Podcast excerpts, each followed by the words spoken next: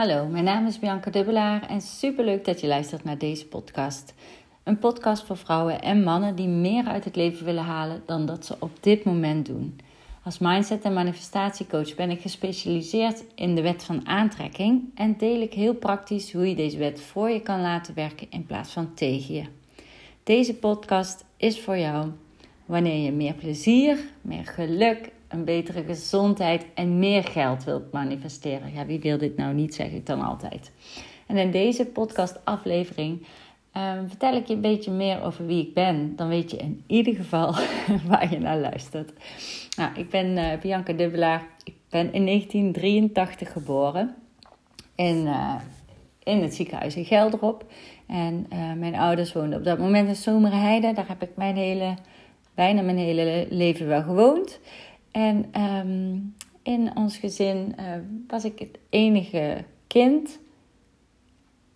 En ze hadden eigenlijk wel liever wat meer kinderen gehad. En vooral mijn vader had heel graag een zoon gehad. En um, ja, die verwachting heeft hij misschien onbewust een beetje over mij uitgesproken. Ook wel bewust op bepaalde momenten. En dat niet een jongetje zijn is natuurlijk heel lastig als je een meisje bent. Want um, daar, aan die verwachting kun je nooit voldoen. Dus ik heb constant geprobeerd me te bewijzen naar mijn vader dat ik ook goed genoeg was als meisje. Maar ja, ik kreeg dan ook te horen, toen ik vroeg waarom had je dan liever een zoon gehad? Ja, dan gaat mijn, de achternaam nog verder. En uh, dan ben je stam, uh, stamhouder. Dat was voor hem heel belangrijk. Wat ik uiteraard uh, op die leeftijd totaal niet snapte en nu misschien nog steeds niet. Maar goed, de overtuiging die daardoor bij mij is uh, ontstaan, is dat ik niet goed genoeg was. En ik had uh, ja, een soort van bewijsdrang, maar ik kon natuurlijk nooit bewijzen dat ik goed genoeg was. En het is zelfs zo ver gegaan dat ik um, ja, ook geen goede band met mijn vader opbouwde toen ik ouder was. En dacht, ja, waarom doe ik het altijd fout? En um, als ik erop terugkijk, heb ik toen ook mijn hormoonstoornis ontwikkeld. Ik maakte te veel mannelijke hormonen aan. Zelfs mijn lichaam ging al helemaal um, zorgen dat ik een jongen begon te worden, bij wijze van. En ik ben ook echt op zoek gegaan naar liefde en bevestiging dat ik goed genoeg was, zoals ik gewoon was. En die zocht ik vooral bij mannen, andere vooral ook wat oudere mannen. Dus een soort van vaderfiguur die wel van me hield zoals ik was. En die mij goed vond zoals ik was. Nou, na mijn ontdekking van de universele natuurwetten, waaronder de wet van aantrekking en creatie, zorgde dat echt voor een hele grote ommekeer in mijn bewustzijn en in mijn leven. Dan ga ik echt wel fast forward heel veel jaren verder. Maar uh, ja, ik ontdekte toen dat er een onbewust patroon in mij zat. Dat ik daardoor altijd zo mijn best aan het doen was. Nadat ik dat heb had ontdekt, uh, heb ik pas echt mijn vrouwelijkheid toegelaten. En um, ben ik gaan werken aan die schaduwkanten, aan die belemmerende overtuigingen. En hoe mooi dat het dan ook kan zijn, ook mijn hormoonstoornis verdween. Dus ja, het is echt heel erg magisch hoe dat is verlopen. Want ik kan het natuurlijk niet in één podcast helemaal vertellen. Maar ik wilde je dit stuk toch meegeven. Uiteindelijk um, ben ik ook met mijn vijftiende het huis uitgegaan, omdat het echt niet ging tussen mij en mijn vader. Hij zat in de penopauze, ik was een dikke puber. En um, ik ben toen bij mijn vriendje gaan wonen. Wat natuurlijk de vrees is voor iedere ouder op dat moment. Maar dat vriendje was ouder en woonde op zichzelf. Was ook nog een buitenlandse jongen. Als dat allemaal maar goed gaat. Nou, het is allemaal uh, goed gekomen. Er zijn geen gekke dingen verder gebeurd. Maar goed, ik wil je nog wel een stukje meenemen um, in het verdere verloop daarvan. Uh, want ik bleef dus wel echt hangen aan die jongen. Uh, ook al was het geen leuke relatie, ook al heb ik echt dingen gedaan die ik eigenlijk nooit had willen doen. Heeft er wel voor gezorgd dat ik precies wist na die relatie: dit nooit meer. Dit ga ik nooit meer laten doen. Me aan laten doen. En um, ik ben vijf en een half jaar uh, bij die jongen geweest. Dus met 19, 20 jaar uh, die relatie verbroken. En um, heb ik nog tussendoor wat andere vluchtige relaties gehad. Als je daar meer over wil weten, kun je ook mijn e-book lezen. En uiteindelijk dacht ik, nou weet je wat, ik blijf gewoon maar alleen. Want ik had nog steeds die hormoonstoornis natuurlijk op dat moment. En ehm, ik wist dat ik waarschijnlijk geen kinderen kon krijgen. Dus als ik iemand tegen zou komen, dan zou het iemand moeten zijn die of geen kinderen wilde, of die wens al in vervulling had laten gaan. En die aan alle andere eisen, zal ik maar zeggen, waar dat die aan moest voldoen, die zou die moeten hebben. Ja, en u vraagt en het wordt gegeven, zoals het universum werkt, zomaar op een uh, tweede paasdag ging ik bij iemand uh, een bankstel ophalen. Omdat uh, ja, ik woonde op mijn flatje, ik was 19, 20 jaar. En ik was door mijn bank heen gekrakt, je weet het wel, niet heel veel geld, meer geld besteden aan op stap gaan en leuke dingen doen dan aan het interieur. Dus toen hoorde ik via via dat ik ergens een bank kon ophalen, want die mensen gingen kleiner wonen. En uh, dus ik was op stap geweest en bij die vrienden blijven slapen. En de dag daarna ging ik die bank ophalen bij die mensen. En toen ik daar dus binnenkwam, toen zat hij daar. Ik weet niet wat er met me gebeurde. Ik stapte die woning in en ik zie daar iemand op de stoel zitten. En ik kreeg kriebels. Ja, van die magische gevoelens dat je meteen ook denkt: hoe? Wat gebeurt hier? Nou ja, de rest is history. Want de bank liet ik staan. Want het begon uiteindelijk te regenen en uh, dan zou die helemaal nat worden. En uh, we gingen weer op stap. En hij ging mee. Hij was op bezoek bij zijn buren, waar ik de bank op ging halen. En um, s'avonds hebben we volgens mij al meteen de eerste zoen uitgewisseld. En een paar dagen, s'avonds heb ik uh, ook meteen verteld, ja, misschien uh, is het maar beter dat ik meteen vertel hoe oud of hoe jong ik ben in dit geval. Toen zei hij, hoezo dan? Ik zeg, wat denk je dan? Ja, een jaar of 28. Nou, ik moest nog 22 worden. Ja, daar schrok je wel even een beetje van. Maar hij zei, ja, dat merkte ik niet. Want hij was uh, bijna, hij was net 35 geworden op dat moment. Dus ja, wel even een ander leven. Maar goed, we voelden allebei die magische kriebels in ons buik. En we hebben het maar gewoon laten gebeuren. We hebben gewoon nergens aan gedacht en gekeken. We zien wel waar het schip strandt. En um, ja, ik zei net al, de rest is history. We zijn uh, sinds die tijd eigenlijk geen dag echt meer uh, onafscheidelijk uh, ja, uit elkaar geweest wat dat betreft.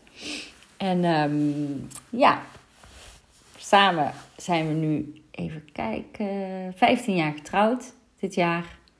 Dus uh, helemaal nog steeds happy de peppy. Maar het gaat natuurlijk niet uh, 15 jaar uh, on top of the waves. Het is ook heus wel down gegaan en heel erg down. Maar uh, daar ga ik je nu, nu, nu niet mee vermoeien.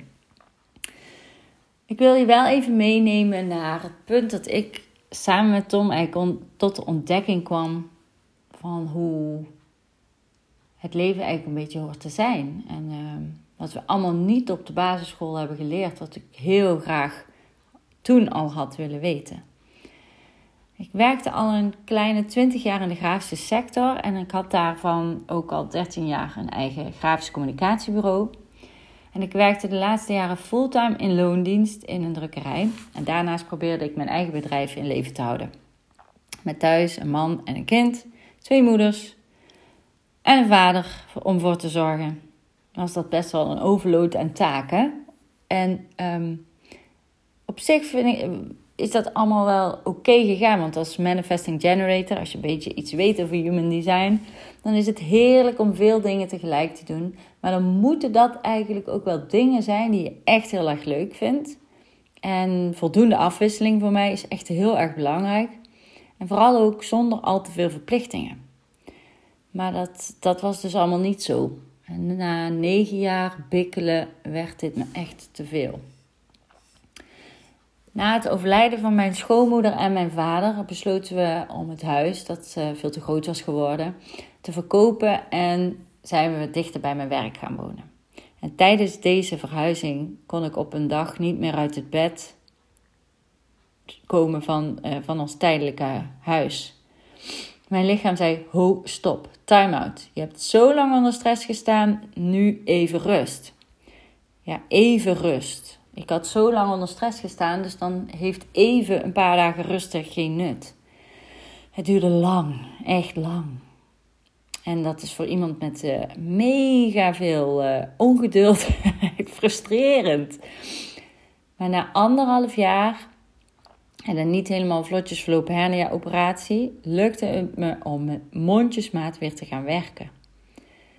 Maar in mijn hoofd was er van alles veranderd. Ik had namelijk flink wat tijd gekregen natuurlijk in die revalidatieperiode om goed na te denken over wat ik nu echt wilde met mijn leven.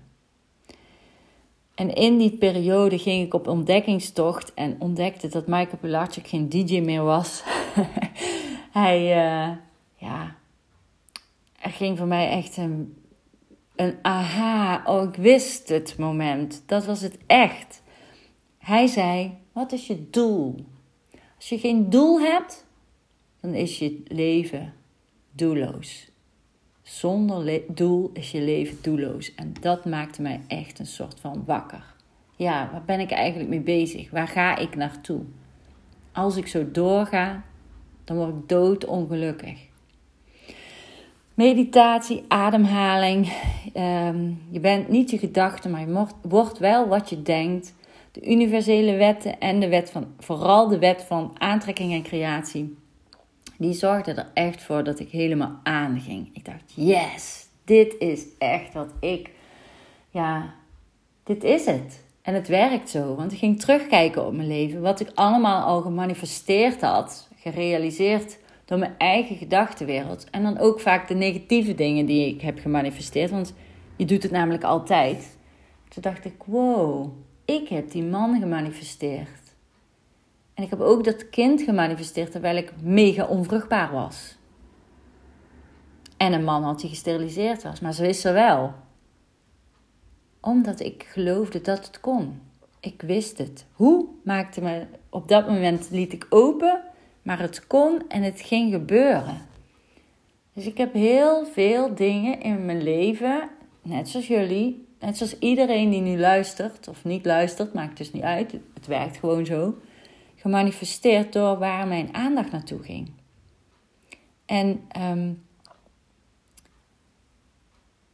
toen dacht ik, ja, dit. Waarom weten we dit niet? Waarom wist ik dit niet toen ik op de basisschool zat? Dat hadden ze mij toch kunnen vertellen. Het is geen geheim. Het wordt wel altijd gedaan of het een secret is. Maar het is geen geheim. Maar het is niet zo tastbaar. En uh, het heeft minder te maken met je cognitieve vermogen als wel heel veel te maken met je gevoelswereld. De enige conclusie die ik kon trekken was: ik ga stoppen met dit werk in loondienst en ook met dat eigen grafische bedrijf. En ik ga mijn leven omgooien en ik ga totaal iets anders doen. Dat anders was me toen nog helemaal niet duidelijk, maar ik wist dat ik daarachter zou komen wanneer ik zou besluiten om niet meer door te gaan met waar ik mee bezig was. Dus te stoppen met te doen wat ik aan het doen was. Door weer veel meer in contact te komen met mijn gevoel. En echt dat pratende hoofd, wat constant tet, tet, tet. Het stond me altijd aan. Ik werd helemaal gek van. Om die tot stilte te manen. En al, al denkend, worstelend, huilend, depressieachtige burn-out. en eh, praten vooral ook met mijn man werd het steeds, het beeld werd steeds duidelijker. Want ik fantaseerde samen met hem over een ander leven. Een leven in financiële en mentale vrijheid. Iets doen wat we echt zo superleuk vinden dat het niet als werken voelt. Iets doen wat plaatsonafhankelijk kan. Dat is wel een mooie term, hè, die digital nomads. Iets wat overal kan. En tijdens dat fantaseren over hoe ons leven eruit zou komen zien, vroegen we gewoon, u vraagt en het wordt gegeven,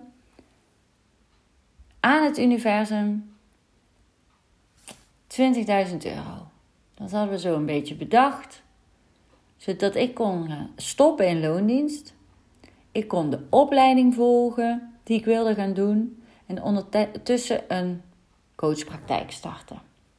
Tom wilde ook graag aan de slag om uit de arbeidsongeschiktheid te komen en met zijn helende handen te gaan werken. Ik schreef gewoon alvast mijn ontslagbrief en ik probeerde te wennen aan het idee dat ik het echt ging doen. En ik besloot me gewoon ook alvast in te schrijven uh, voor, een, uh, voor een opleiding bij de Health Balance Group tot NAC Life Coach. Want inmiddels was ik ook in contact gekomen met Tony Robbins en technieken en daar was ik echt helemaal fan van. En ik had een opleiding gevonden waar ik in eerste instantie niet eens wist dat die op die manier les gingen geven. Maar ja, dat kwam ook mooi bij elkaar. En wat ik in die afgelopen jaren had geleerd over mindset, ademhaling en de universele natuurwetten, dat moest ik de wereld vertellen. Ik voelde zo'n echte, ja, soort van drive. On, niet snappend waarom. Dit moest gewoon iedereen weten. Want dit maakt voor iedereen het leven zoveel mooier.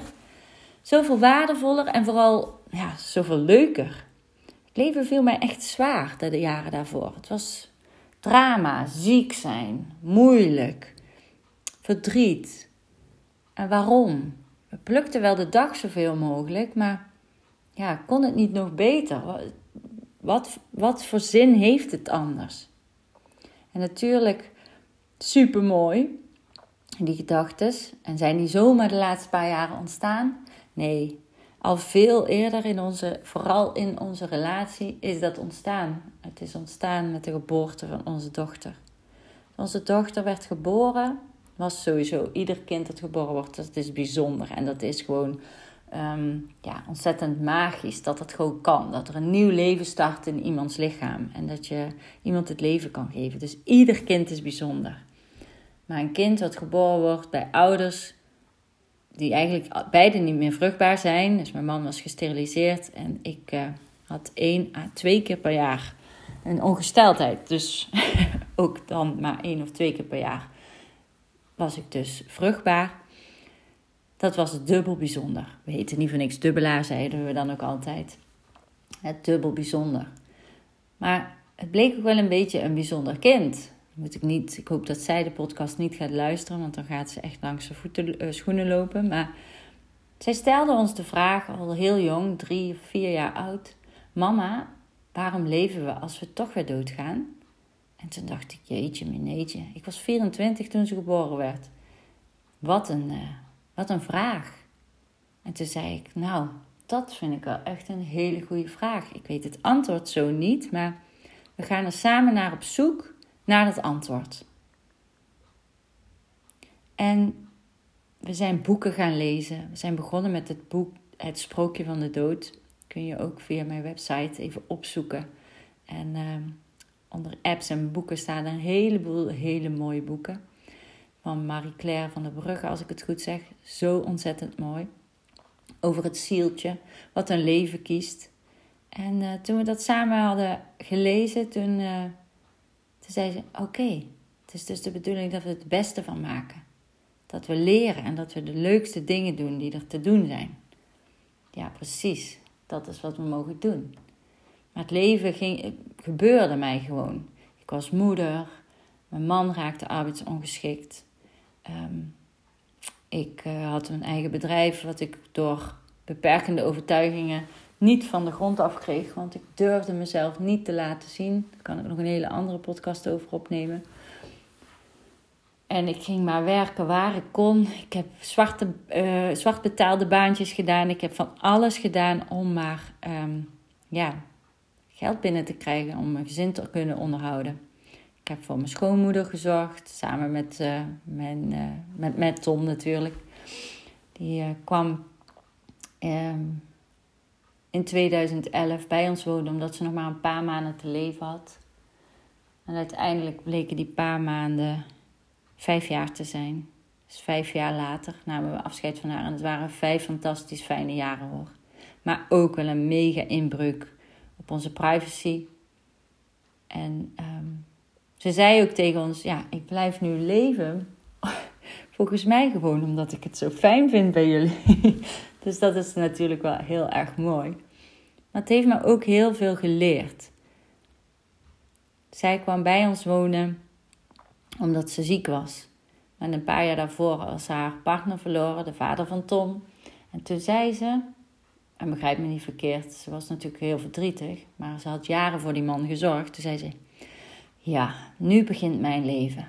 En toen was ze 76.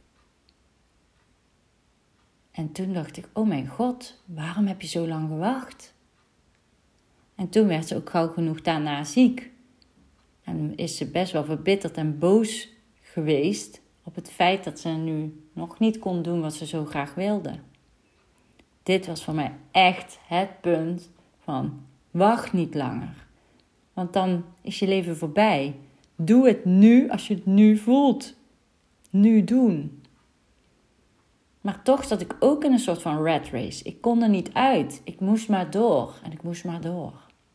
Ik heb echt al gedacht, hoe ga ik hier nou uitkomen? En we hebben super dikke dips gehad in heel dat traject. Uh, als gezin, ook als partners. Dat we ook echt wel een tijdje eventjes niet zo lekker met elkaar uh, omgingen. Maar uiteindelijk heeft het altijd goed uitgewerkt om met, door met elkaar te blijven praten. Te communiceren erover. Wat wil jij? Wat voel jij? En wat wil ik? Maar het was echt uh, een rollercoaster in die jaren daarvoor. Maar goed, even terug. We gingen dus echt aan de slag met affirmaties, dagelijks mediteren, visualiseren, ademhalingsoefeningen doen. En we gooiden ons hele leven om.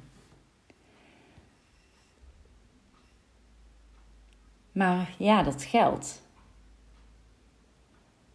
Dat hadden we niet. Maar we hadden wel wat gespaard en we hadden ook nog een teruggave van de Belastingdienst. En met het vakantiegeld, dan konden we al wel ergens aan beginnen. En dan zagen we wel hoe ver we kwamen. En het ergste wat ons kon gebeuren was dat ik weer een loondienst moest. Maar dat, dat, dat zou dan wel. Maar dat, dat was dan echt het ergste. Drie weken na de eerste keer samen te hebben gevisualiseerd dat we die 20.000 euro zouden willen om echt die coachpraktijk te starten en dat Tom aan de slag kon gaan ehm, met zijn helende handen om daar uh, ja, vanuit die arbeidsongeschiktheid weer misschien gedeeltelijk geschikt uh, te kunnen zijn om weer aan de maatschappij deel te nemen met een supermooie nieuwe missie. Drie weken nadat we dat voor de eerste keer samen hadden gezien en vooral gevoeld hoe dat zou voelen als we daar al waren, ging de telefoon. Tom werd gebeld. Ehm, die andere kant, dat was geloof ik een meneer, en die zei: uh, Meneer Dubbelaar, zit u? En uh, hij zegt: Oh jee, is het nodig? Ja, ik ben van het UWV en ik, uh, ik wil u wat mededelen. We zijn er namelijk achter gekomen dat we de afgelopen acht jaar te weinig uit, de helft te weinig uitkering hebben betaald aan u. Oh, en het was stil. Kunt u dat nog eens herhalen? Acht jaar lang de helft te weinig uitkering aan u betaald. En dat krijgt u nu in één keer op uw rekening gestort. Mijn god, zei Tom, hoeveel is dat dan? Dat is ruim 42.000 euro. Hij, hij, was blij dat hij zat en ik was uh, op, op, dat moment de hond uitlaten, geloof ik. Dus ik kom terug en hij zegt: Ga zitten. Ik denk: Oh jee, er is iets heel ernstigs. En hij vertelt me dit verhaal. En ik zei zo: Dit kan niet. Dit moet fout zijn. ik geloof het niet. En we keken op onze bankrekening en het stond er gewoon al op. Of de dag daarna stond het erop. Ik weet het niet meer precies. Maar ik weet wel dat ik er een screenshot van gemaakt heb. Want zoveel geld in één keer hadden we natuurlijk nog nooit gehad. Ik zeg natuurlijk, voor ons was dat heel natuurlijk. En ehm, na de teruggaves van belasting en de tegemoetkomingen die wij in die jaren hebben ontvangen, bleef er nog ruim 20.000 euro over. Meer dan dat we toen gevraagd hadden, maar het was er wel opeens. Dit was echt zo magisch. En dit hadden we zelf niet kunnen bedenken, die manier waarop dat dat geld dan hier naartoe, naar ons toe kwam. En toen gingen we ervoor. Ik heb mijn ontslag ingediend. Ik ben de coachpraktijk gestart. Tom is opleidingen gaan volgen. Ehm, ik ben de opleiding gaan volgen. Ik heb een business coach in kunnen schakelen. Waar ik echt super blij mee was. Want die heeft mij zoveel geleerd. En ehm, ik ben ja, als een malle gewoon gaan doen wat ik leuk vind. Echt doen wat ik leuk vind. Dit gun ik iedereen. Dus mocht, uh, mocht je nu denken, ja, maar ja, ik heb geen UWV dat mij dat geld gaat geven. Daar dachten wij toen echt niet aan dat dat zeker van die UWV zou komen. Wij hadden alleen maar bedacht van, ja, we komen aan 20.000 euro. Uh, postcode loterij, gouden koffertje of zo. Of een erfenis van een overleden oom die we niet eens wisten dat we die hadden. Ja, toen hebben we het maar losgelaten. En dat is ook heel belangrijk dat je dat doet. Want op het moment dat jij bezig gaat zijn met hoe dan, dan uh, ga je eigenlijk het universum sturen hoe dat hij het moet doen. En dan komt het niet. En dan hou je eigenlijk je eigen proces tegen. Dus echt de key om te manifesteren wat jij wil, is het hoe loslaten. Verwachten dat het komt. En vertrouwen op het universum. En dat is alles wat we hebben gedaan. En we zagen wel hoe het dan kwam. Maar we gingen het sowieso doen. En alle volgende stappen werden vanzelf duidelijk en voelden ook gewoon heel normaal om te doen, heel geautomatiseerd bijna. Dus het kostte ons geen moeite. En natuurlijk heb ik heus wel ooit wat moeite gehad en dat je dacht, hmm, is dit wel goed wat we, wat we gaan doen? Maar dan zat er weer een belemmerende overtuiging onder. Dat je denkt, oh ja, ik ben opgevoed met de overtuiging dat ik hard moet werken om heel veel geld te verdienen. Maar ja, het kan ook anders. Het kan ook op een andere manier. En wat is hard werken? Ik was fysiek ook vaak heel va uh, hard aan het werk. En dat hoefde nu niet per se meer. Nou, dit is een stuk van mijn leven. In eh, een klein half uurtje verteld. Zit natuurlijk heel veel meer facetten aan.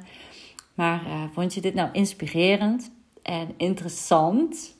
En misschien denk je nu wel van, wow, ja, wat heb ik eigenlijk allemaal onbewust gemanifesteerd aan positieve dingen, misschien ook wel negatieve dingen, want die komen ook op je pad. Uh, doordat jij uh, de verkeerde energie uitzendt, laat me het dan weten. En superleuk ook als je eventueel deze podcast deelt op social media, in je stories of in je feed. En tag mij er dan even in dan eh, kan ik mijn bereik vergroten. Want het is echt mijn missie om iedereen te vertellen en te leren hoe dat je omgaat met die wet van aantrekking en creatie. En het is echt voor iedereen weggelegd om positief te leren manifesteren. En het liefste zou ik het al meteen hebben geleerd toen ik op de basisschool zat. Dus ook voor jou als bijvoorbeeld docent of iets dergelijks, is het zo waardevol om dat de kinderen mee te geven. Het geeft de kinderen zelfvertrouwen, kracht, controle over hun leven. En ja, hoe fijn is het als je dat al meteen van jongs af aan kunt inzetten, die tool. Ik ben daardoor ook uh, gastdocent geworden en um, ga in, het, in nu en een denk een maand mijn eerste gastlessen geven. En daar kijk ik zo ontzettend naar uit om bij die jonge mensen die zaadjes te planten. Dat alles mogelijk is. Als jij er maar echt vol vertrouwen ingaat.